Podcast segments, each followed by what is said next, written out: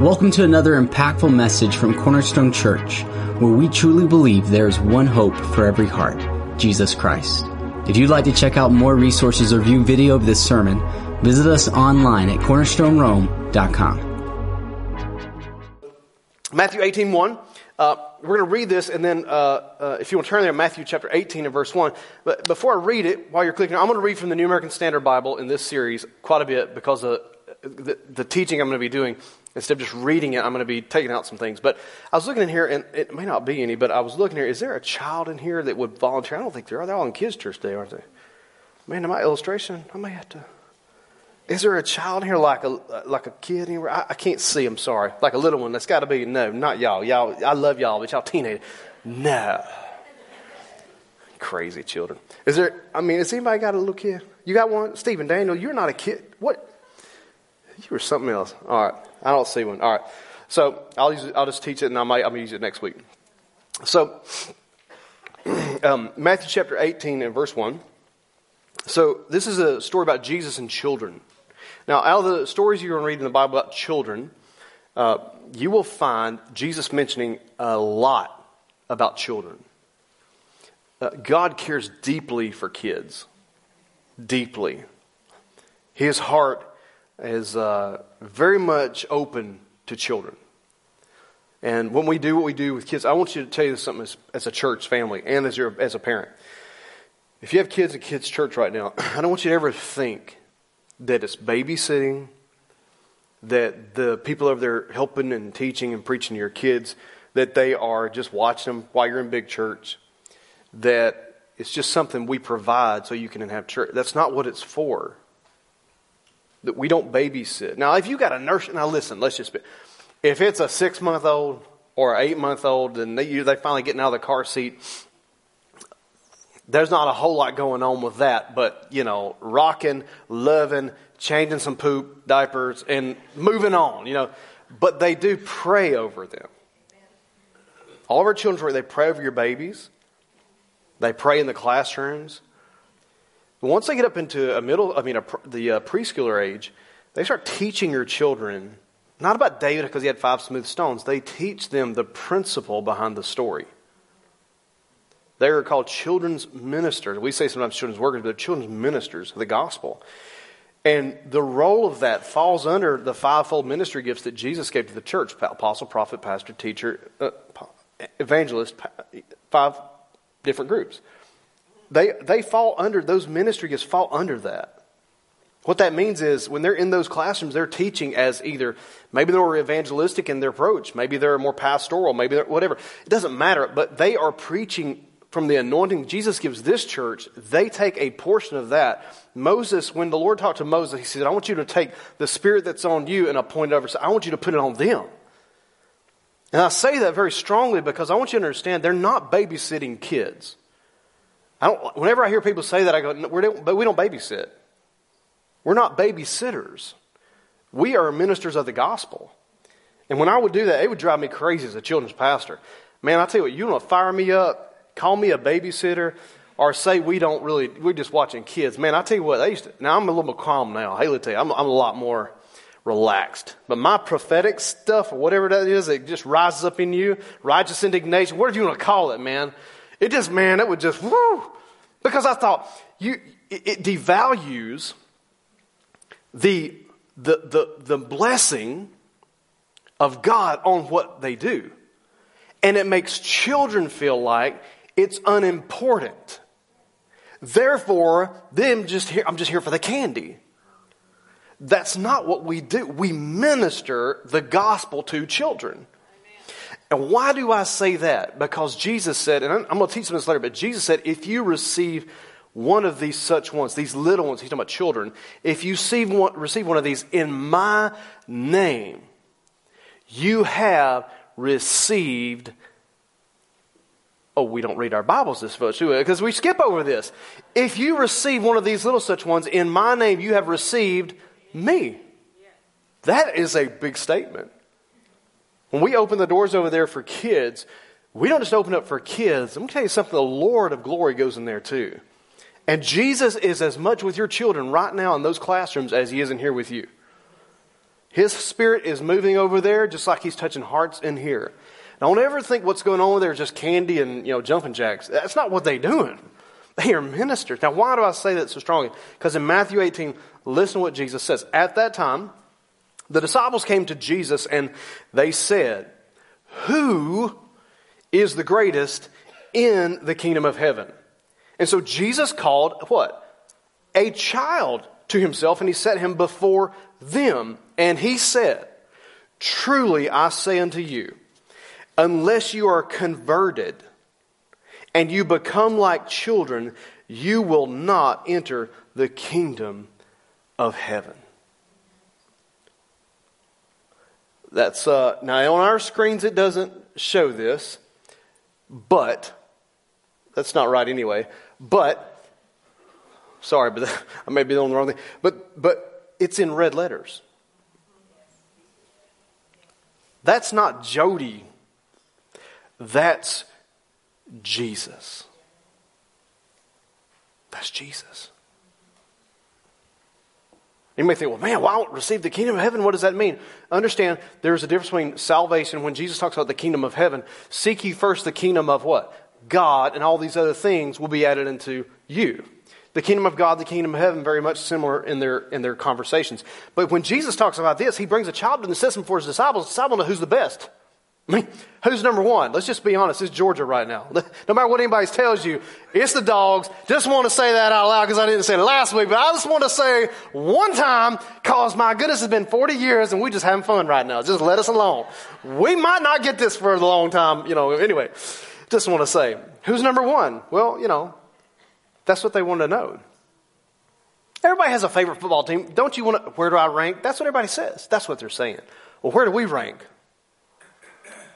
And Jesus said, if you really want to be the best, you got to convert yourself, become like children. Well, really? Because children, I got three of them. And you know, sometimes you hear what they say and you go like, well, I'm glad you're not on your own right now. You know, that's just not going to work. I mean, I got the oldest one. She wants Louis Vuitton, Kate Spade, Gucci. I don't know if I say that right.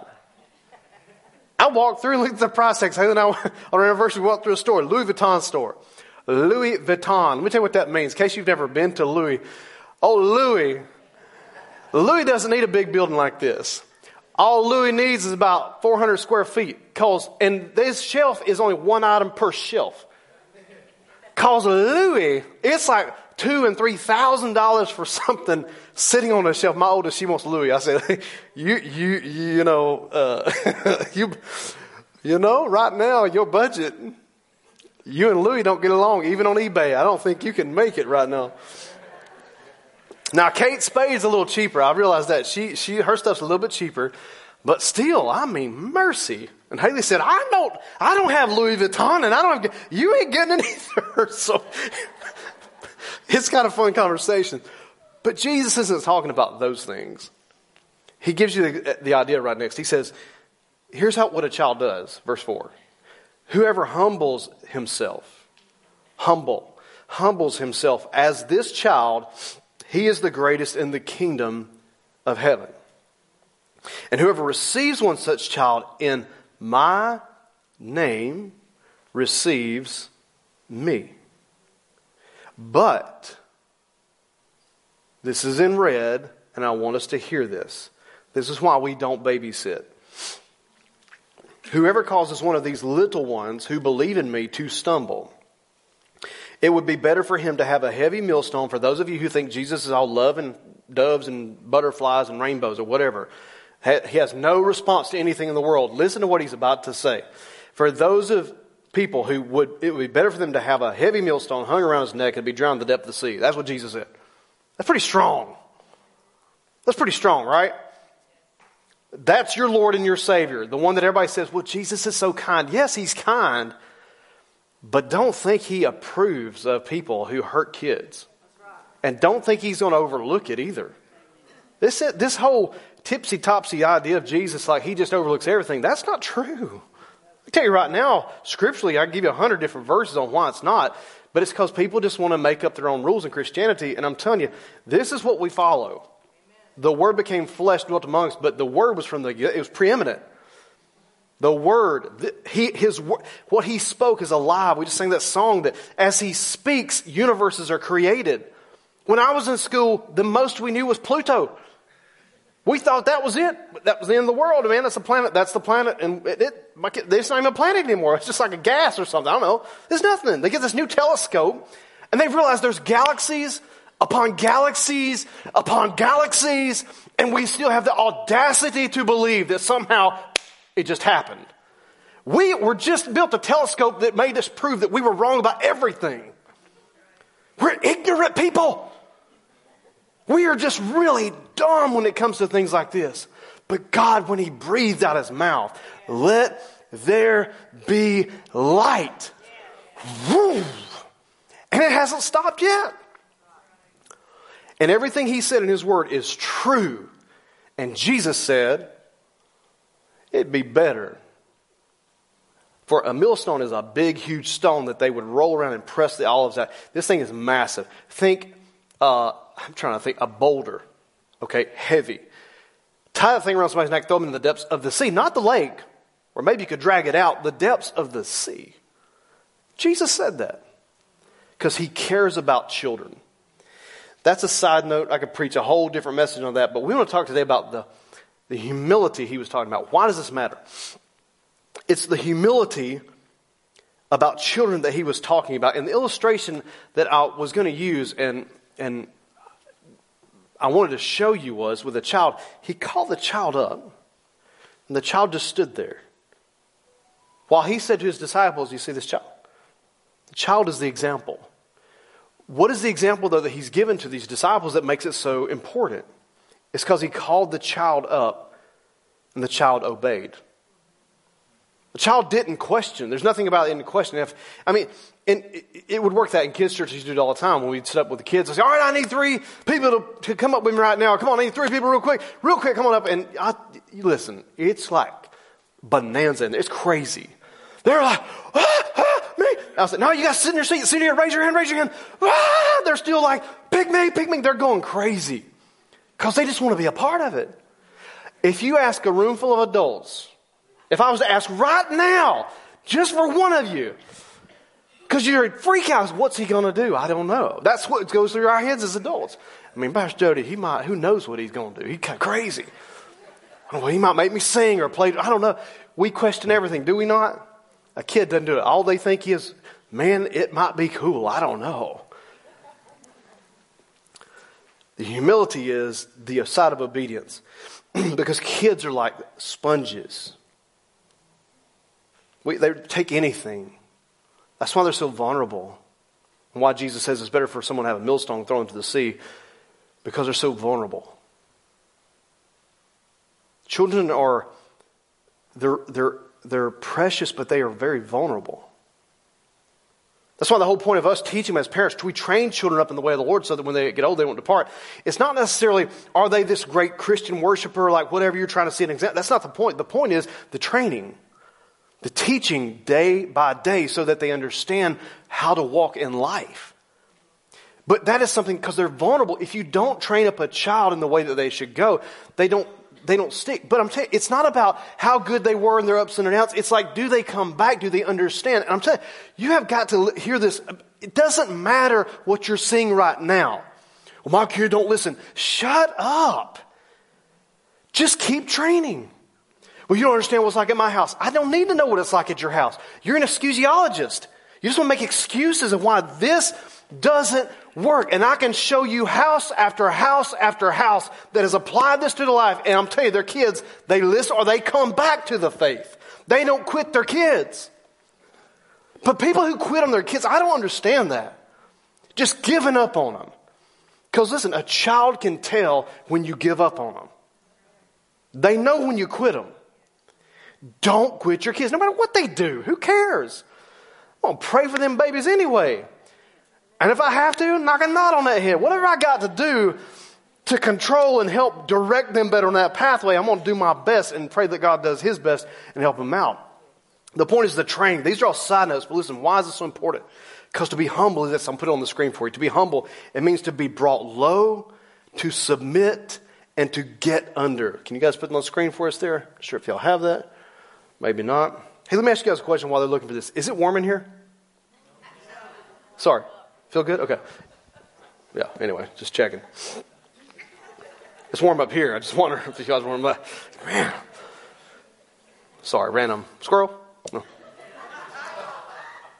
We don't have it, guys? Okay. Must be cl- crashing back there or whatever. All right. So the word humble means this. Just write it down or just hear me. it means to be brought low, to submit, or to get under. Children, for the most part, will obey. For the most part. I said, for the most part. now, as a parent, and it's true, it might take 40 times before they hear you, because they hear you all the time. But someone who's not you, they typically hear a lot faster. Because they don't know what they're going to do. They're like, well, well, you know, listen to him, listen to her. Typically, for the most part, they, they listen quicker than adults. Believe me, that's the fact. I've been a kids pastor and I've been an adult pastor. I'm going to tell y'all something about y'all. I love y'all. But kids are much easier to manage. I'm just be honest. I love y'all. I do. I love you. But with kids, all you got to say, all right, boys and girls, today we're going to have fun. And I'm you, here's the rules. One, two, three, four. Number one, don't talk when the teacher talks, right? Every one of y'all, I'm telling you, I'll be talking. Y'all look to your hands and say, don't talk." y'all talking when I'm, t- there's no mercy with adults. Y'all, yeah. Number two, I want you to sit up straight in your chair. Don't move, don't wiggle. I'm sit straight. All the kids sit up like this. Y'all know how many times y'all get up and move around in here? Y'all like cats. I mean, herding cats. Y'all can't sit still. Y'all got so much ADD going on. Stop talking about the kids. Everyone y'all got ADD, I swear. Y'all watching everything. It's crazy to watch. I'm picking, but just hear me out. We, we go through each one of these little rules, right? And then the fourth one is number four kids more than anything. The most important rule in this team today is to have fun. And I would make them yell, have fun. They're like fired up, but they're sitting in their seat like this. They can't move. Have fun. You know? And I say, and then in this class, if you pay attention, listen real close, you know your Bible verse, you're going to win some candy. What? I mean, I just fire them up. And man, before I knew what I shouldn't do, I'd take candy when I first got started. I just sling candy. Whoa! Kids know they got to sit in their seat and they're trying to just do like this. It's the funniest thing to watch, you know. There's really not sitting that long. All the boys jump up first, just getting all the candy they can. And I'll say, if you listen really good today, and I'm telling you, you sit up in your seat and you watch this, break my rules, whatever. At the end, I'm giving away a quiet seat prize. I'll do that every Sunday. And I had this huge, like, a biggest piece of candy I could find, whatever we could afford. Sometimes it'd be the big Hershey things, you know. Listen, brother, to a kid, that right there is a bar of gold big Hershey bar like one of these. You're going to win this. I mean, it's almost like they pass out. they just, they lose it. They are so wired and fired up. And I know, and all parents tell me, why you got to give them all that candy? Listen, bro, you come and teach them with me for an hour. You do everything you got, every bag of trick you have. Because the preacher sometimes goes over and you got to be prepared for all that long winded stuff. But children are much easier to do that. You can't do that with adults. You can try, but I mean, a bar of Hershey's ain't going to really move y'all a whole lot. Just saying. Some of y'all are like, well, I can't eat it anyway. You, I mean, it's just like downer to you anyway. Like, well, I mean, maybe some of them sugar-free things, maybe I could eat that, whatever. But my point in all that is say, children, they're quicker to, but adults, you can't manipulate it. It's totally on you to humble yourself. Now, as Jesus is talking about, let me give you this, um, this idea about Jesus real quick. Luke chapter 2 and verse 48. Jesus, before you think, well, what do you mean by humble? Watch what Jesus did through obedience. Jesus, his parents, they lost him. Okay? Little back drop to the story. They lost. I mean, that's one thing to lose a $20 bill, right? They lost Jesus. Do y'all understand the significance of that? I mean, you ever lost something? Maybe you lost your tithe check. Maybe you lost, like, I don't know, you forgot something important. You forgot to pay the electric bill. I don't know, whatever. You, you, something, you just did something really kind of goofy. They lost Jesus. I don't know of anything worse you could possibly do. I think the, the, the, the theologian will tell you that Joseph probably died before Jesus was crucified. I, I, if you ever watched Sanford and Son, y'all ever seen that? I have to ask this. Sometimes people don't ever watch. Okay, oh, yeah, y'all remember Riff? Okay, totally politically incorrect today. He would never make it today. My gosh, he, I mean, he criticized everybody, you know. Esther coming he called her. Anyway, I, will just let it go. But He'd come in, you remember when he'd come in and Lamont would say something stupid or whatever, and he said, Ah, oh, it's the big one. It's the big one. I'm coming home. You you remember? Okay, anyway, you need to go Google some of it. It's totally politically incorrect now, but hilarious show. Loved it. Joseph, I mean, the, Mary's husband Joseph, theologians will tell you, he, more likely he was dead before Jesus was crucified. if you lost Jesus, do you think it might have had something to do with that? I mean, the pressure on a parent with kids is enough. If you had Jesus in your house, the pressure on you to get it right, and then you lose him. I'm just saying, consider what just happened. And then now, after you've lost him, you've come back, you found him at the temple because he's asking great questions and people think he's really wise. And this is what they say to him. When they saw him, or when they found him, I think it would be a better thing to say, they were astonished, and his mother said to him, not dad, dad's just probably like, thank you, Lord. He just sat back on the camel, passed out, probably like, oh my goodness. Sorry, Lord, I lost him. I mean, you know, forgive me. Mama, though, don't care. Mama has no mercy. She goes in there, and she says to him, son, why have you treated us this way? Remember, they lost him. Just say it's like being at the Walmart when they call, uh, Jody Hagerty, please come to the desk, the guest services. Your daughter is here looking for you. Thank you. How embarrassing, right? But who lost who? You can blame the kid all you want, but who's responsible for the child? Yeah, it's like the Mandalorian losing the child. It's a big deal. You can't lose the child. They did. And then Mary goes in there and says, Why did you treat us this way? Jesus just listens. Behold, your father and I have been anxiously looking for you. You know, you can hear a mama. Boy, I'm going to tell you right now, if you weren't Jesus, I would wear you out right now in front of everybody. But since you're Jesus, I can't. You know, it's like, anyway. So Jesus says to them, at about 12 years of age, why is it that you were looking for me? Did you not know that I had to be in my father's house? But they did not understand the statement which he had made to them. In verse 51, watch this though. And he went down with them, and he came back to Nazareth, and he continued in subjection to them. He humbled himself in obedience to them. And his mama treasured all these things in her heart. Bless her, Lord. And Jesus kept increasing. Now, he's Jesus, but watch this. He kept increasing in wisdom and stature and in favor with God and man because Jesus became a man. Yes, he was the Christ, not taken away from deity, but he came and became a man so he would understand what it's like to be you. Jesus had to humble himself just like you have to humble. I have to humble myself. let me just say this about kids real quick as we move on. And why are you talking about kids so much? Because I'm going to tie it in with us here in a moment. There's only two institutions biblically that are called to train children. Only two. Number one, it's the house. It's your home. It's mama and daddy. And if it's mama, it's mama. If it's just daddy, it's dad. But I'm telling you right now, it's parental response. Number one, it's at the house. It's not the schoolhouse, it's at your house. My house. The number two organization is the church where when they come to church over there, we pour into them the gospel. We teach them principles, though. Obey your father and your mother, for it will be well with you and it will cause you to have a long life. See, we teach those things. We back you up. You ought to say, Thank you. You're welcome.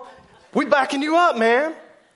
But listen, I'm telling you, the school is not qualified, nor is it ordained of God to train children. They are there to educate children. And God bless them because right now they can't educate for them to deal with all the riffraff. But I'm just saying, they're not, that God never intended for the school to be the organization to train our children. To educate is one thing, but the training comes at home. And it's backed up by your church. That's where it comes from. And you cannot yield that part to the school, to a neighbor, to a friend, or it, that falls on you. At your front step, when you open the door, it's on you. And it's on me. And it's a burden, not a, not a weight, like a heavy thing, like a, like a, a bad thing. It's an important thing to feel the weight of that. That I'm responsible for them babies. And that's why, like little things like, you know, when people say, well, you know, you got pastor kids, you got pastor kids, got to, no, pastor kids to do nothing. My kids do what? My kids, I tell them have fun. You have fun in this church all you want to. Somebody tells you, you the pastor, kid, you tell them, go see my daddy. I'll talk to you about a pastor's kid. A kid's a kid. Mechanic's kid. Whatever. Doctor's kid. Kids are kids, man. Let them be kids. But the weight of it, right here. I ain't going around asking somebody, why don't you help fix my kid? It's my responsibility. And we ought to be the biggest example of it in the whole community is that we take responsibility for our kids. It doesn't mean they're perfect. When they mess up, we deal with it. But it's on who? Whose doorstep does it lie on? Mine. Not, not the school. We ain't blaming the teacher. Well, the teacher won't teach them. That ain't their problem. I challenge everybody, if you think that school ought to do more, go and sit and volunteer with a, with a teacher and watch what they deal with in 30 minutes. Go see them. Go watch. They having a hand wrestle one of them because they're jumping off their chair. Because school, nobody will do anything. They get a hundred chances. Kids throwing books at teachers, kicking teachers, biting teachers, hitting them with stuff. Well, nobody does anything. Well, you know, Johnny needs an excuse. No, no, Johnny needs to be kicked out. Until Johnny understands, you don't do that in life. Because when you get older, what happens? This is why you train your children. Because when you get older, the Johnny, you can't throw books at people as an adult because they'll, th- they'll throw them back. And you might find yourself, there's always one bigger than you, little Johnny. But I'm telling you right now, that's the reality. Now, I know this is all side note stuff, but it's the truth. We should take responsibility. All right, so the church and the home. All right, what? My, my stuff's frozen on the screen, boys. Let me. See, what time is it? I keep seeing the same time. Okay, now it's moving again. All right, now I'll show you what time it is. All right, here we go. real quick, let me show you a scale real quick on, on pride and humility. Do we have that picture of the scales?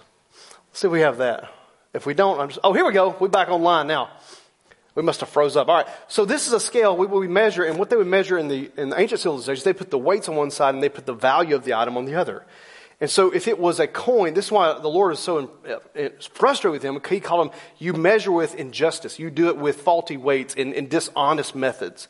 They would put heavier different methods in one side to make it look like your coin was the value because they weighed your, your money by the weight. It wasn't based on fiat like today, like yeah, whatever. This is real hard assets. You know, it was it was a real tangible money, and they would measure. This is what they would do. In our culture, we use called Lady Justice, and she's, a, she's there and she has the weight, she's blindfolded. Well, here's what I ask you if you have humility on one side and pride on the other, in our lives, which one would you say has more weight? As a Christian, which one do you think we typically have more weight?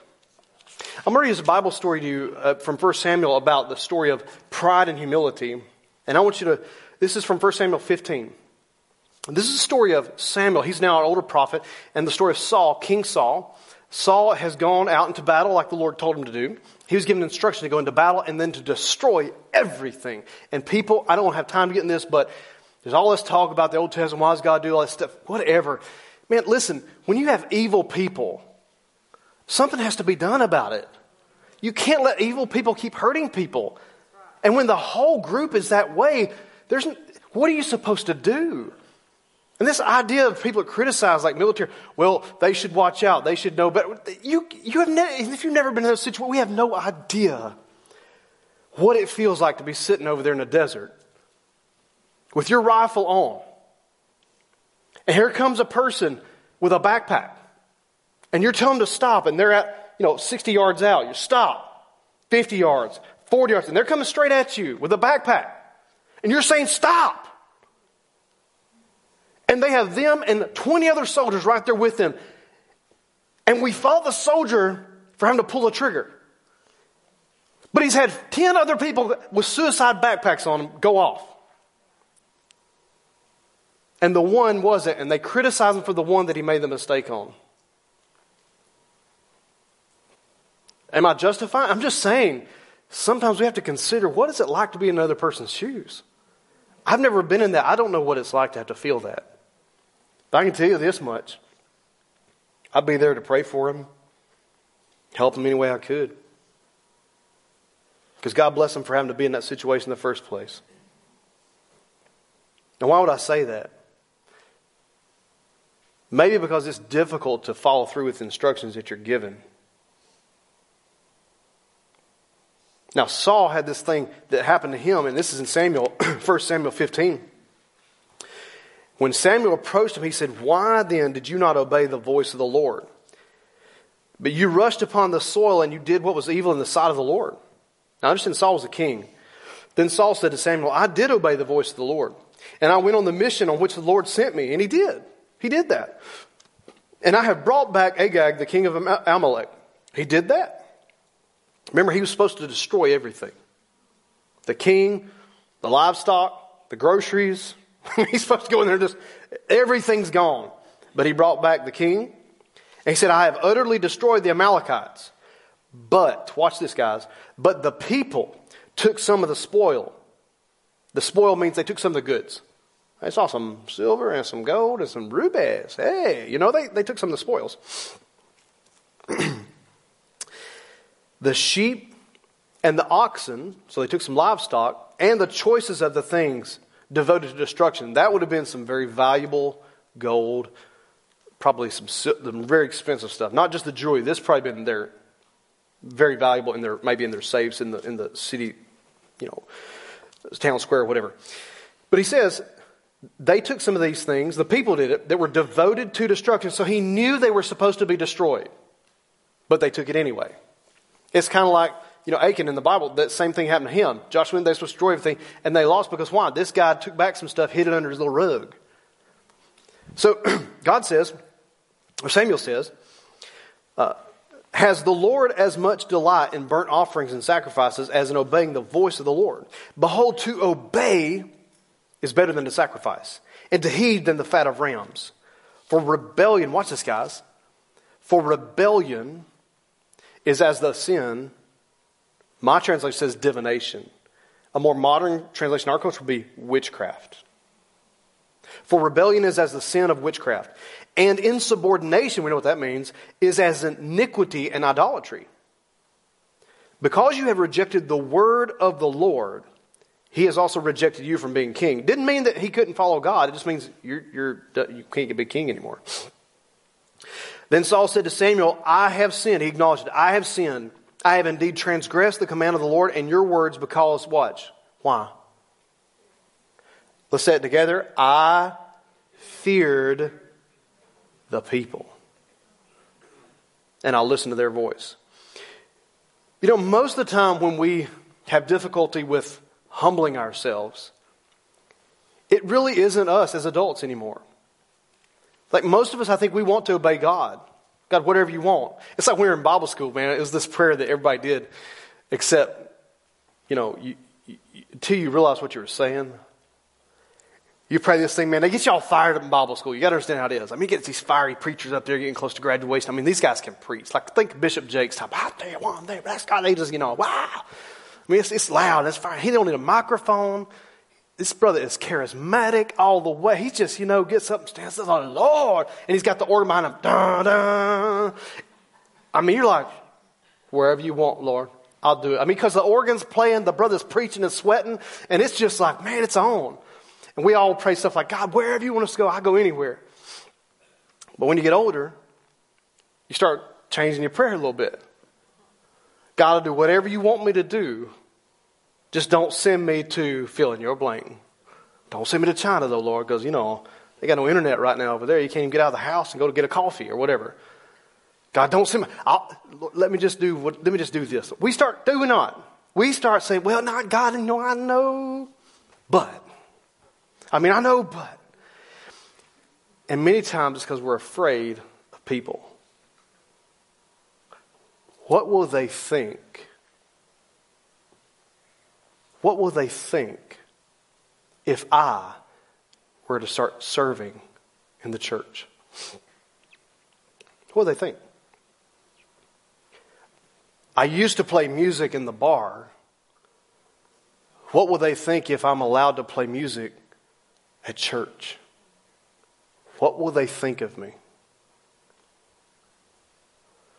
What if I pray over my meal at work and they see me? What if I go to the school because the teacher is not a believer They're a secularist, a humanist, and a philosophical nightmare. And they've given these children, these impressionable little children, books on something that you totally disagree with and your faith does not allow. What if I go up there and I'm the only one I say my kid can't read this book? Well, why can't they read this? And they get all fiery. And you have to say, I'm sorry, but my child's not going to read this book. They're not going to be a part of this conversation.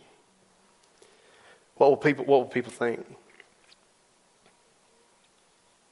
Isn't it true? That's what we start really, we wrestle with this. What are they going to think? And it used to be like when I was like 20, this song came out. I don't know why, it just comes to my mind. I'm sorry. I, said, You're AD. I know I am. Okay, please. I don't need a diagnosis. I know. Believe me. My wife has told me, my kids, I know, okay? But I can be extremely focused, though. So it's just, sometimes when I'm speaking, stuff just comes to my head, so I want to say it. So about 20 years ago, this song came out, maybe a little longer, but it was DC Talk. And it was called Jesus Freak. Now, back then, when they say Jesus freak, it didn't mean nothing bad. It just means I'm Jesus freak. You say freak now, that's something different. Back then, it didn't mean the same thing. But the, the song, it was a jamming song, rocking song. You never heard it, go check it out. I mean, for a Christian song, all the, all the Christians were freaking out because, oh, ah, they're playing with electric guitars. Oh, passing out. Man, I loved it. For somebody growing up on rock and roll, I was like, finally, somebody besides, no offense, Michael W. Smith, okay, finally somebody, I mean, I was like, yes, this is awesome. And they were singing, what will people think when they call me a Jesus freak? I mean, me, me and my buddy were like, yeah, it was great. I never had long hair, but if I had, I would have rocked out with that thing, man. My hair was too thick. I couldn't do it. I tried it one time. I had to wear a baseball cap. I couldn't do it anyway. But the thing is, what are people going to think? I'm telling you to be crazy. I mean, what are, going, what are they going to think about? That's what we wrestle with. What will they think? And watch this. I'm telling you, if, if we follow that too long, a couple of three things. I want you to watch what happens. This is what happened to Saul. If we worry so much about what people think, it's like Pharaoh. Number one, we hold on for way too long. Pharaoh was given 10 opportunities to release Israel. You would have thought by the fifth one, that'd have been enough. I mean, listen, snakes on the ground, I ain't into that anyway. I'm like, eh, I would have been there for that. Turn the river to blood, I'm like, that's gross. I'm not medical. I don't, this stuff's disgusting. The snake would have been it for me. I don't need snakes. I'm, y'all go. Blood and stuff, I'm really, I'm out. But Pharaoh, this guy was, he just wouldn't humble himself. And I'm telling you, in Georgia, y'all know how if you just moved here and it's cold right now, you don't know what you got into. But next year, when it comes summertime and it's about 80, 90% humidity, and you go outside with a glass of sweet iced tea and you think it's fun and cool because you're in Georgia. But I'm telling gnats and mosquitoes. Is it not true? You can go outside and there's not been a gnat or mosquito all day. You take a glass of sweet tea with ice in it to sit outside, and they all everywhere. This brother, when those gnats showed up, he obviously hadn't been in Georgia. Egyptian gnats must be different than Georgia gnats, because I'm telling you, when that junk showed up, and lice, and whatever else, man, what's wrong with this guy? i tell you, he held on too long. And I'm telling you, pride will cause you to hold on to it. What will they think? I better keep doing this because what will they think? Well, what would God think? Number two, it's all because of fear of people. Everything I'm telling you right is just fear of people. We compromise. Well, because watch, I'm just going to be real y'all this morning. Well, I, I don't want to talk about the human sexuality or gender thing because that's a hot topic and I'll just kind of compromise a little and just say, well, you know, I don't know what the Bible says really about, you know, this and that and the other, so I'm just going to, you know, when they ask you point, point blank, yeah, but I know, Pastor Jody, but you don't understand what it's like. It's a pretty hot topic right now. I know it is. You don't think I've taken heat for it? You don't think people have sent me letters? Because I said marriage between a man and a woman, because I said homosexuality is wrong, because I said all these things this year, I've been talking about it, because it's been so in our face. You don't think I've had criticism? Man, I've had stuff come in the mail to me. I've had calls, and you just don't know. Yeah, I get it. And I'm not asking you to stand up with a bullhorn and go around and act like some crazy person. I'm just saying, if someone asks you, do you believe that marriage is between a man and a woman? Yeah, I do. Yes, I do. Well, I can't believe you would say that. And then there they go. Well, hey, listen. You ask me, so I just, I'm telling you, yes, this is what I believe. Now, we don't have to get upset. I just, let's just talk about it. You'll have to be calm and cool, but I'm telling you, the compromising, pride will cause you to compromise. And what I mean by that, you compromise so that you can have gain. See, if I compromise, I can keep them as a friend. If I compromise, I won't get flack for it at work. If I compromise, nobody will know. But David compromised. David was known as one of the greatest worshipers of all time, one of the greatest fighters of all time. But David compromised when he was supposed to be out on the battlefield with his men, watching over what he was called to do. He stayed behind because he was to get, he had the gain. He compromised. He's supposed to do what God called him to do. He stayed behind at the house. Maybe he's checking out some stuff on TV. I don't know what he was doing. But all of a sudden he gets up on the rooftop. I guess he's going to sunbathe or well, I don't know what David did. Maybe having a little nice beverage. And all of a sudden he looks over the thing and sees this gal. Now, guys, listen, I'm telling you, it wasn't the first time he saw her. He didn't fall because of the first look. You don't think he stayed behind on purpose? He saw that gal a couple of months back. And he was checking her out over the rooftop.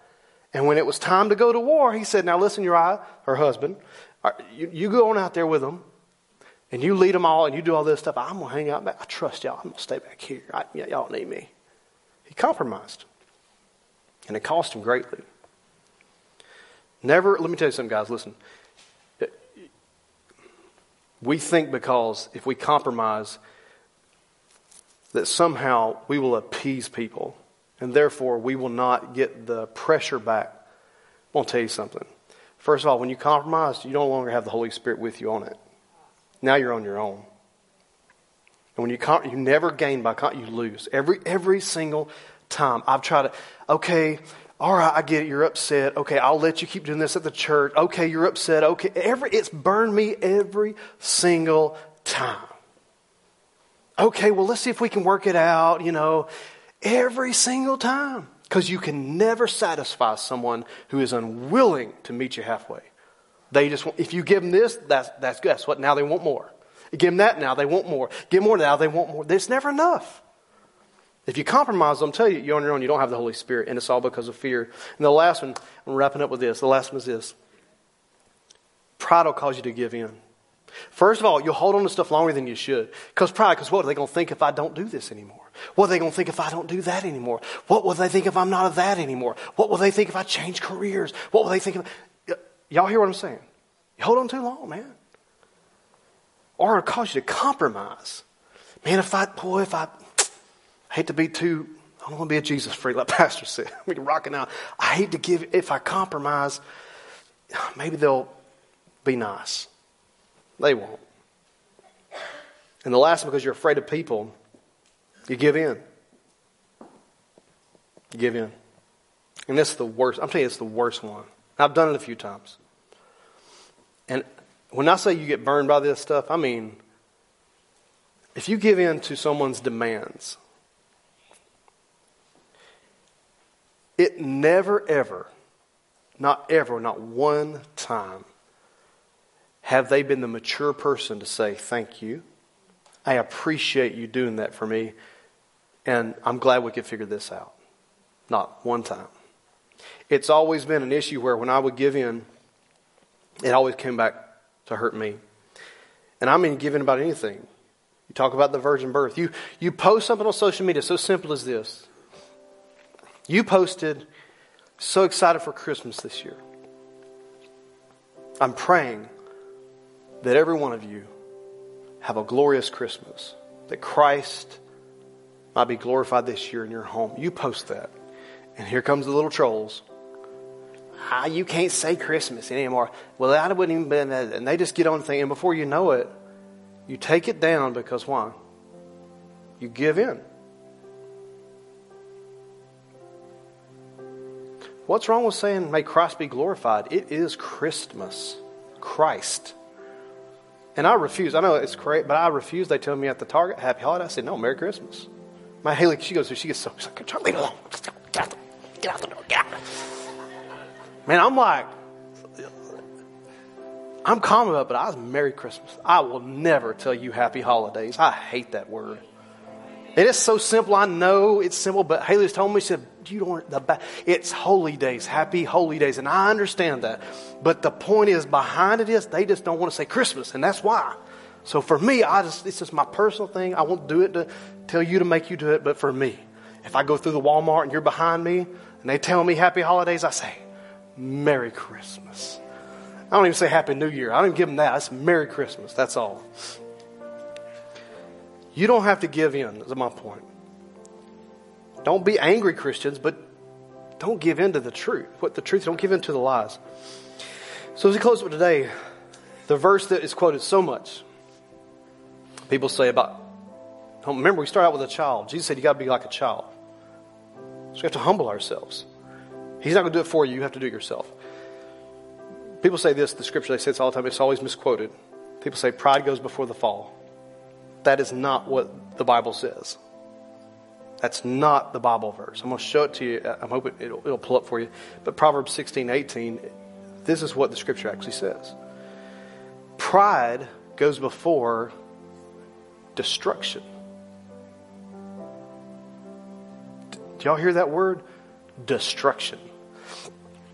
And a haughty spirit before stumbling. That means before the fall. We fall and we stumble when we have a haughty spirit, but we have destruction when we fall into pride. It is better to be humble in spirit with the lowly than to divide the spoil with the proud. So today, my, my last thoughts I want to leave you with is simply this. Am I willing to follow Jesus? Like all in. All in. Am I willing to trust Him when things seem so fearful? And am I still willing to believe that His Word is still true in this culture? I'm not talking about being angry Christians. I'm talking about straight up being real right now. Not giving in, not compromising, not holding on. We pray these prayers, we sing these songs, and I'm just telling you, sometimes you got to be reminded this year. I'm just saying for me, maybe, I don't know, maybe just me. That man, listen, it comes at you enough, you're like, okay, I'll just, man, I'm going to leave this alone. Goodness, they just. Now, that's when we ought to stand up more, be strong in the Lord and in the power of His might. Don't be a weird, angry Christian with a bullhorn on the side of the road. Don't be doing that. People don't like that. Even Christians think you're weird. Don't do it. Be normal, but don't give in don't compromise. And don't hold on to stuff that you know you don't need to hold on to anymore. So this morning, as I pray for you, I want you to consider those things this morning. Father, in the name of Jesus, I ask you to help us today. Every one of us in this room, Lord. Would you help us to be humble? God, we know that we have to humble ourselves under the mighty hand of a God that you might exalt, exalt us in due time. But Lord, I know that God, we need your spirit to do this. And so I pray in the name of Jesus, everybody in this room, that Lord, you would empower them by your Holy Spirit to hear the word of the Lord and hear the voice of God and to humble themselves. Lord, to hear your word, to say, God, I'm not going to give in to this. I'm not going to be rude or angry, but I'm not giving in. I'm not going to be some halfway, half stepping Christian. I'm all in 100%. And whatever that means, Lord, I'm in. So in Jesus' name, I just pray, Holy Spirit, would you empower your people in this church again? Would you give us the strength again? Would you remind us, Lord, that you are the one that goes before us and you are also behind us, God? You illuminate our ways, you light our paths, and God, you help us in situations that we think we cannot do on our own. You step in and you give us the strength, Lord. I thank you for that today. And I pray if there's anybody here that doesn't know you, God, I pray right now that they would yield their lives to you. So while your eyes are closed and no one's looking around, just for a moment. If you're here, you're watching online on broadcast with us right now, you say, I don't know Jesus. I've never made Jesus the Lord of my life. I'm asking you to do something right now that might seem counterculture completely, and that is to give your life to Jesus. In order to do that, it's a very simple thing. He says, if you believe in your heart, you confess with your mouth that Jesus is Lord, you shall be saved. It's a very simple prayer. But if it's in your heart right now to come to Christ, I want you to pray this prayer with me. This whole church will pray. You won't be by yourself. I want to lead you in a prayer right now. Pray this with me. Say, Dear Jesus, I come to you today and I give you my life. I give you my heart and I surrender everything. I make you the Lord of my life. And I ask you to forgive me of all my sin. In Jesus' name, amen and amen. Man, if you pray that prayer, we're so proud of you, church. Right? Give me a hand, would you? would you give me a hand? If you pray that prayer on the screens right now, well, maybe. It says connect.cornerstonerome.com. Sorry for the tech stuff today, guys. We Something's wrong with the system, I think, but connect.cornerstonerome.com. You can go there and fill out anything you need to, but especially if you pray the prayer to receive Christ, let us know. We'll help you get started walking with Christ and get some materials that you need. Hey, man, do me one more favor, real quick. Will you welcome Gary Majestic up here to the platform right now? Thanks, brother. Thank you, man. Hey, and one more thing. Will you will you give all those guys the back, the tech team right now? Man, they got here at 8 this morning. Come on, give them some love right now. They dealing with some crazy stuff today. We don't know what it was, but thank you guys so much. They're the best. These guys are awesome, man. Thank you guys. I always say sometimes there's some gremlins that are running around in here messing up some of the sound and electronics and everything. Our prayer team's going to come up front right now. If uh, you're one of those folks today, it's the very first time you accepted the Lord as your Savior, come on up and tell one of these folks up here. They'd like to pray with you. You know, I'm proud to uh, have a pastor who is not afraid to boldly proclaim the word and to stand for something and not compromise because that doesn't happen everywhere. And I'm proud to be part of a church that stands for something and not just always against something. So um, be proud of that today. Just want to thank you for your giving. Remind you there's a lot of different ways. If you want to give, we're going to find a way to take your money, okay? Um, I promise that. There's boxes in the back back here. You can drop it in back there if you want to give online. Uh, you can use your phone. You can text to give. Uh, you can set up regular um, withdrawals out of your. You do it every day if you want, um, out of your checking account um, to pay your tithe that way. But just thank you for your generosity. What Pastor said uh, this morning earlier that you guys support so much. That food that we give out at Thanksgiving and Christmas is because of what you guys give. So take that opportunity to to sign up for that. If you haven't done that, especially if you have kids, take your kids with you when you deliver that food. They're going to be amazed. Um, by what happens on that day, how appreciative people are of that. So, um, what last thing is uh, decorating for Christmas next weekend. So there's a sign up sheet out at the information desk. I need volunteers to come in and set up all the Christmas decorations, all those trees and everything else. So if you enjoy doing that, come out. Even if you don't enjoy doing it, um, come out as well. We need a lot of hands helping, okay? So I'm going to send you off with the, the blessing out of Numbers. May the Lord bless you and keep you. May the Lord make his face shine upon you, be gracious to you. May the Lord turn his face towards you and give you his peace. And have a great week. Stand for something this week. If today's message blessed you, we want to encourage you to take a moment and share this podcast with a friend. Remember, there's one hope for every heart, and that's Jesus. See you next time.